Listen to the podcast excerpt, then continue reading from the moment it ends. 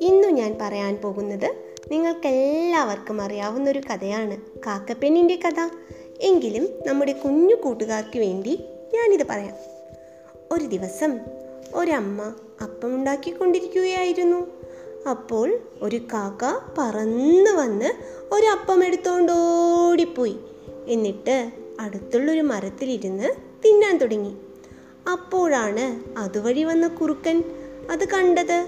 അപ്പം കണ്ടതോടെ കുറുക്കന്റെ വായിൽ വെള്ളമൂറി അപ്പം തിന്നാൻ കൊതിയായിട്ട് സൂത്രശാലിയായ കുറുക്കൻ ഒരു സൂത്രം പ്രയോഗിച്ചു.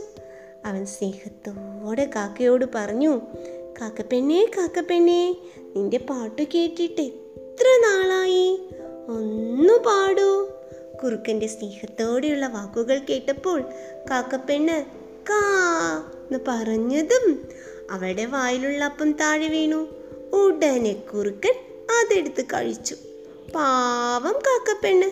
അവൾ സങ്കടത്തോടെ പറന്നുപോയി.